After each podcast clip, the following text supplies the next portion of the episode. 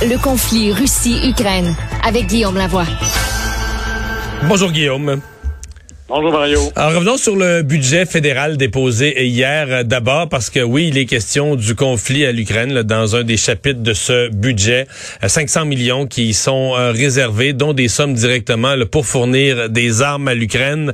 Est-ce que le Canada, est-ce que cet ajout euh, pour le Canada est honorable?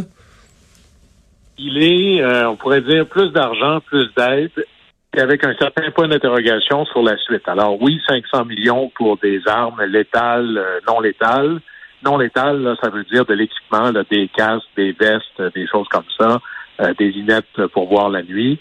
Et un prêt, ça ressemble à un, un programme là, comme avait fait Roosevelt, là, c'est-à-dire de prêter de l'argent avec des conditions de prêt assez extraordinaires d'un milliard par le F M I. L'Ukraine voulait l'avoir directement, mais c'est pas si mauvais de le faire passer par le F M I. Et là, le Canada dit non, on va convaincre le reste de la planète de faire pareil. Il va y avoir un, un certain test de leadership à ce niveau-là. Puis là, le grand test de crédibilité auprès de l'OTAN, euh, c'est est-ce qu'on on est à la hauteur de ce qui était attendu? Oui, le, on le deux pour cent, là. Le deux pour cent. On c'est était ça. À un virgule trente-six, là. Monte, on monte à un virgule cinq, mais depuis deux ans, on diminuait à chaque budget, là. Au moins, là, on revient dans la bonne direction. Mais est-ce que c'est assez? Moi, je pense que ce sera pas assez pour rencontrer le test du moment. Parce que là, on peut difficilement penser à un moment plus critique pour être membre de l'OTAN depuis au moins là, la fin de la guerre froide. Alors, on était à un virgule trente-neuf à peu près, là, un virgule quatre, arrondissons, soyons généreux. Tout ça pour arriver à un virgule cinq sur cinq ans. Alors, c'est pas exactement la totale, là. Ouais, par, contre, par contre, ils disent, eux, euh, dans le prochain budget, on pourrait en rajouter encore. Là. Donc, euh, dans cinq ans, on serait rendu peut-être un peu plus proche. En tout cas, c'est la l'hypothèse, là. Oui, c'est-à-dire, là, le, l'enfer est pavé de belles dépenses futures. Là. Oui, Alors, je on, sais. On Mais, et là, la question, c'est c'est là où ça il y, y a un côté qui, moi, me, me choque un peu, qui fait un peu improviser. Parce qu'on imagine que c'était pas le plan du tout d'augmenter les dépenses militaires il y a deux mois, là. Et là, c'est quoi le rôle du Canada comme membre de l'OTAN, comme deuxième pays le plus vaste au monde, celui qui a une porte vers le nord très importante? C'est quoi nos priorités? On ne sait pas. Et si tu n'as pas de priorité, comment tu fais pour structurer ton budget? Pas seulement en, en type de dollars, mais d'abord, tu dis quel genre de mission? Moi, là, quelle sorte de spécialiste je vais être dans l'espèce d'armée internationale? Est-ce que ce sera les missions de paix en zone urbaine? Est-ce que ce sera la défense du Nord? C'est quoi mes principes? C'est quoi les valeurs? C'est quoi mes priorités? Et là, de là va découler ce dont j'aurai besoin. Est-ce que j'ai besoin de plus de chars d'assaut, d'avions de combat, de troupes au sol, spécialisés de telle manière ou de telle autre? Et là, après ça, une fois que tu as déterminé tout ça, mais là, tu dis, pour arriver à ça, voici tant de dollars. Vous n'avez pas entendu ça dans le budget hier, là. En gros, on a dit, faut que je dise que je dépense plus d'argent.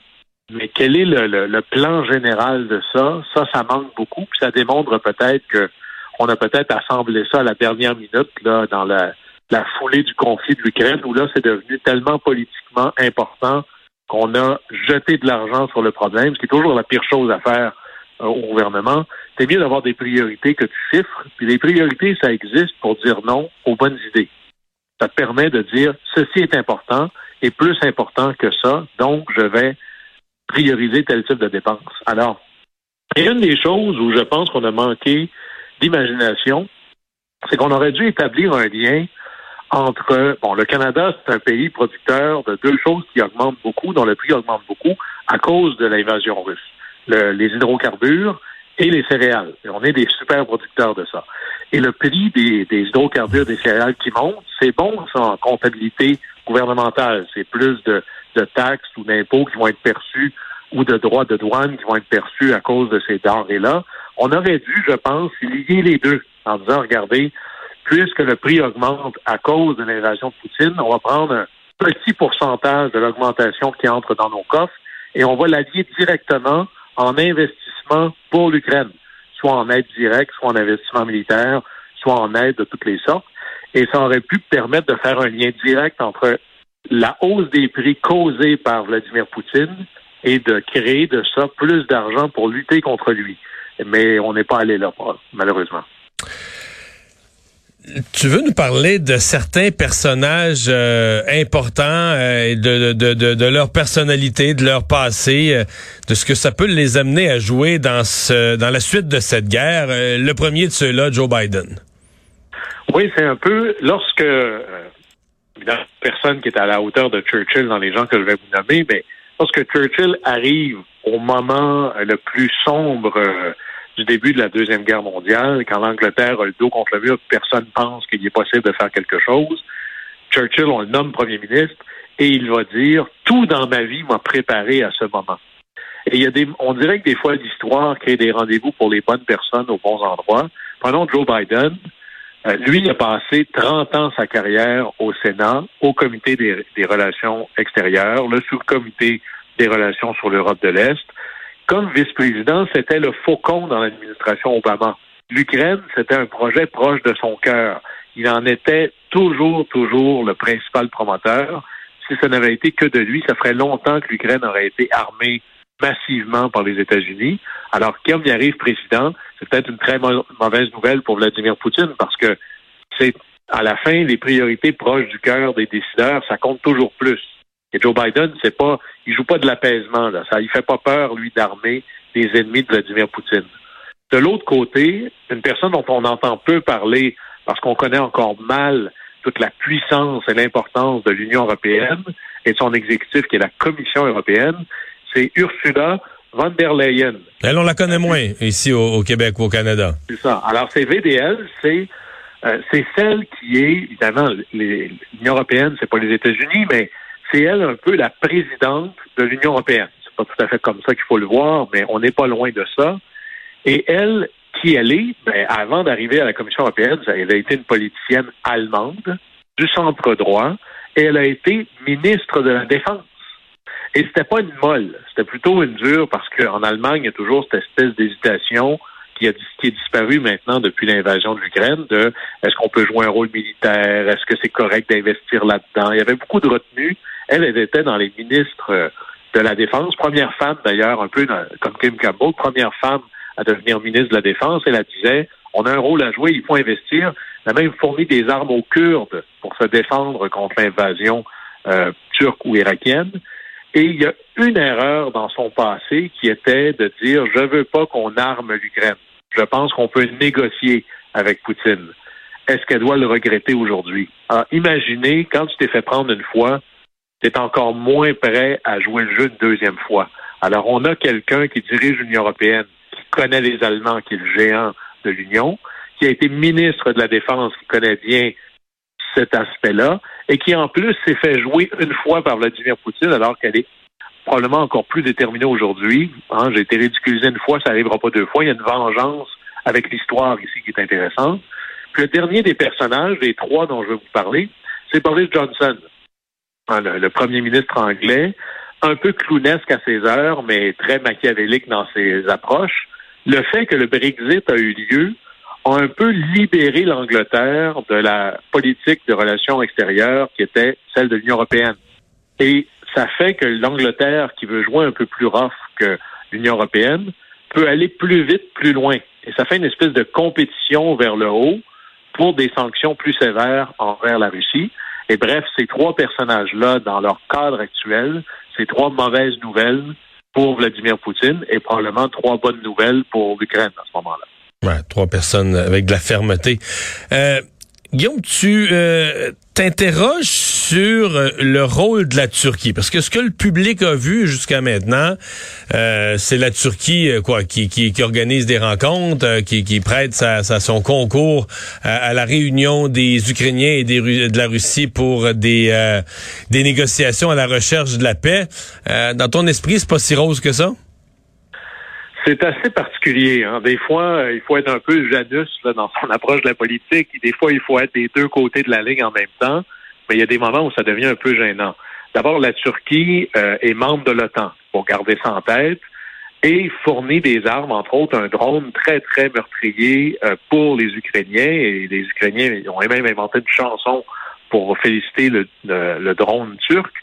Ceci étant, la Turquie a d'énormes liens avec la Russie. Et la Turquie, même si elle est membre de l'OTAN, elle a choisi de ne pas imposer de sanctions à la Russie.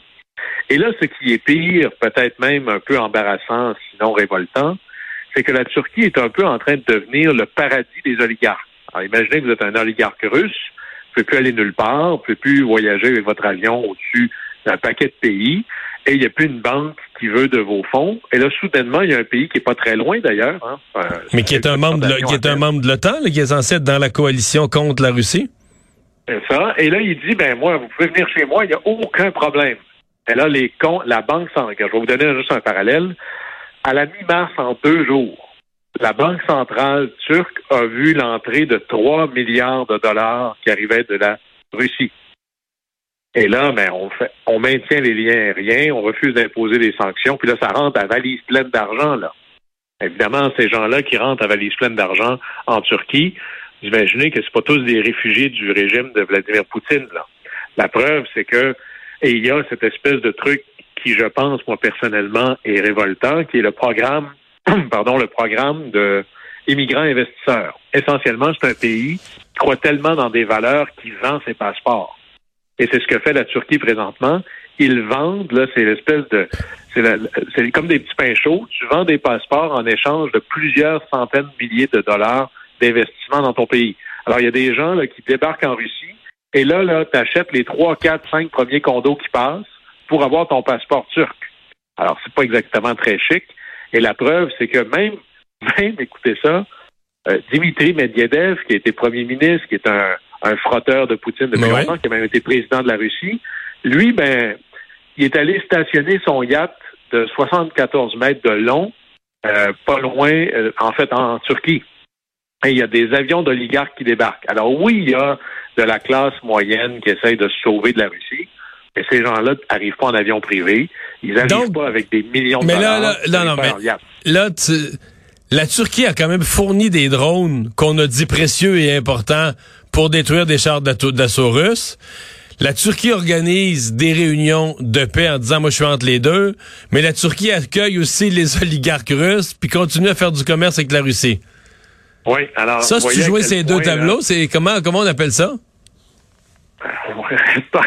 Restons polis, mais le, le, c'est le cadre de... Est-ce que je serais capable d'être membre de la coalition tout en faisant le plus d'argent possible? Parce que c'est correct d'accueillir des réfugiés, mais quand ils arrivent en yacht et en avion privé, on n'appelle plus ça des réfugiés, on appelle ça des, des frotteurs du régime.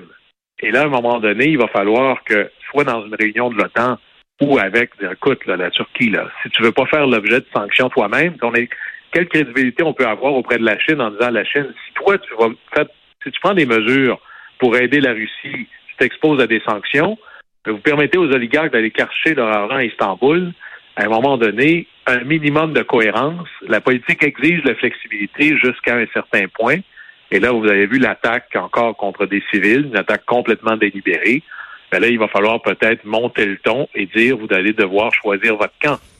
Et ouais. être membre de l'OTAN, tu peux pas te défaire, tu peux pas soutenir un régime que tu es supposé combattre.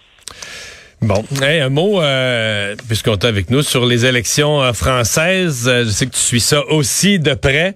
Euh, ça risque de causer des surprises, là, parce qu'il y a trois semaines, hey, l'intérêt était nul. Il y avait même des articles de journaux en France qui disaient que la campagne était était ennuyeuse, euh, que Macron était réélu euh, sans euh, sans qu'il y ait le, le moindre suspense. C'est plus ça du tout, là. Non, et même moi, je suis très, très surpris.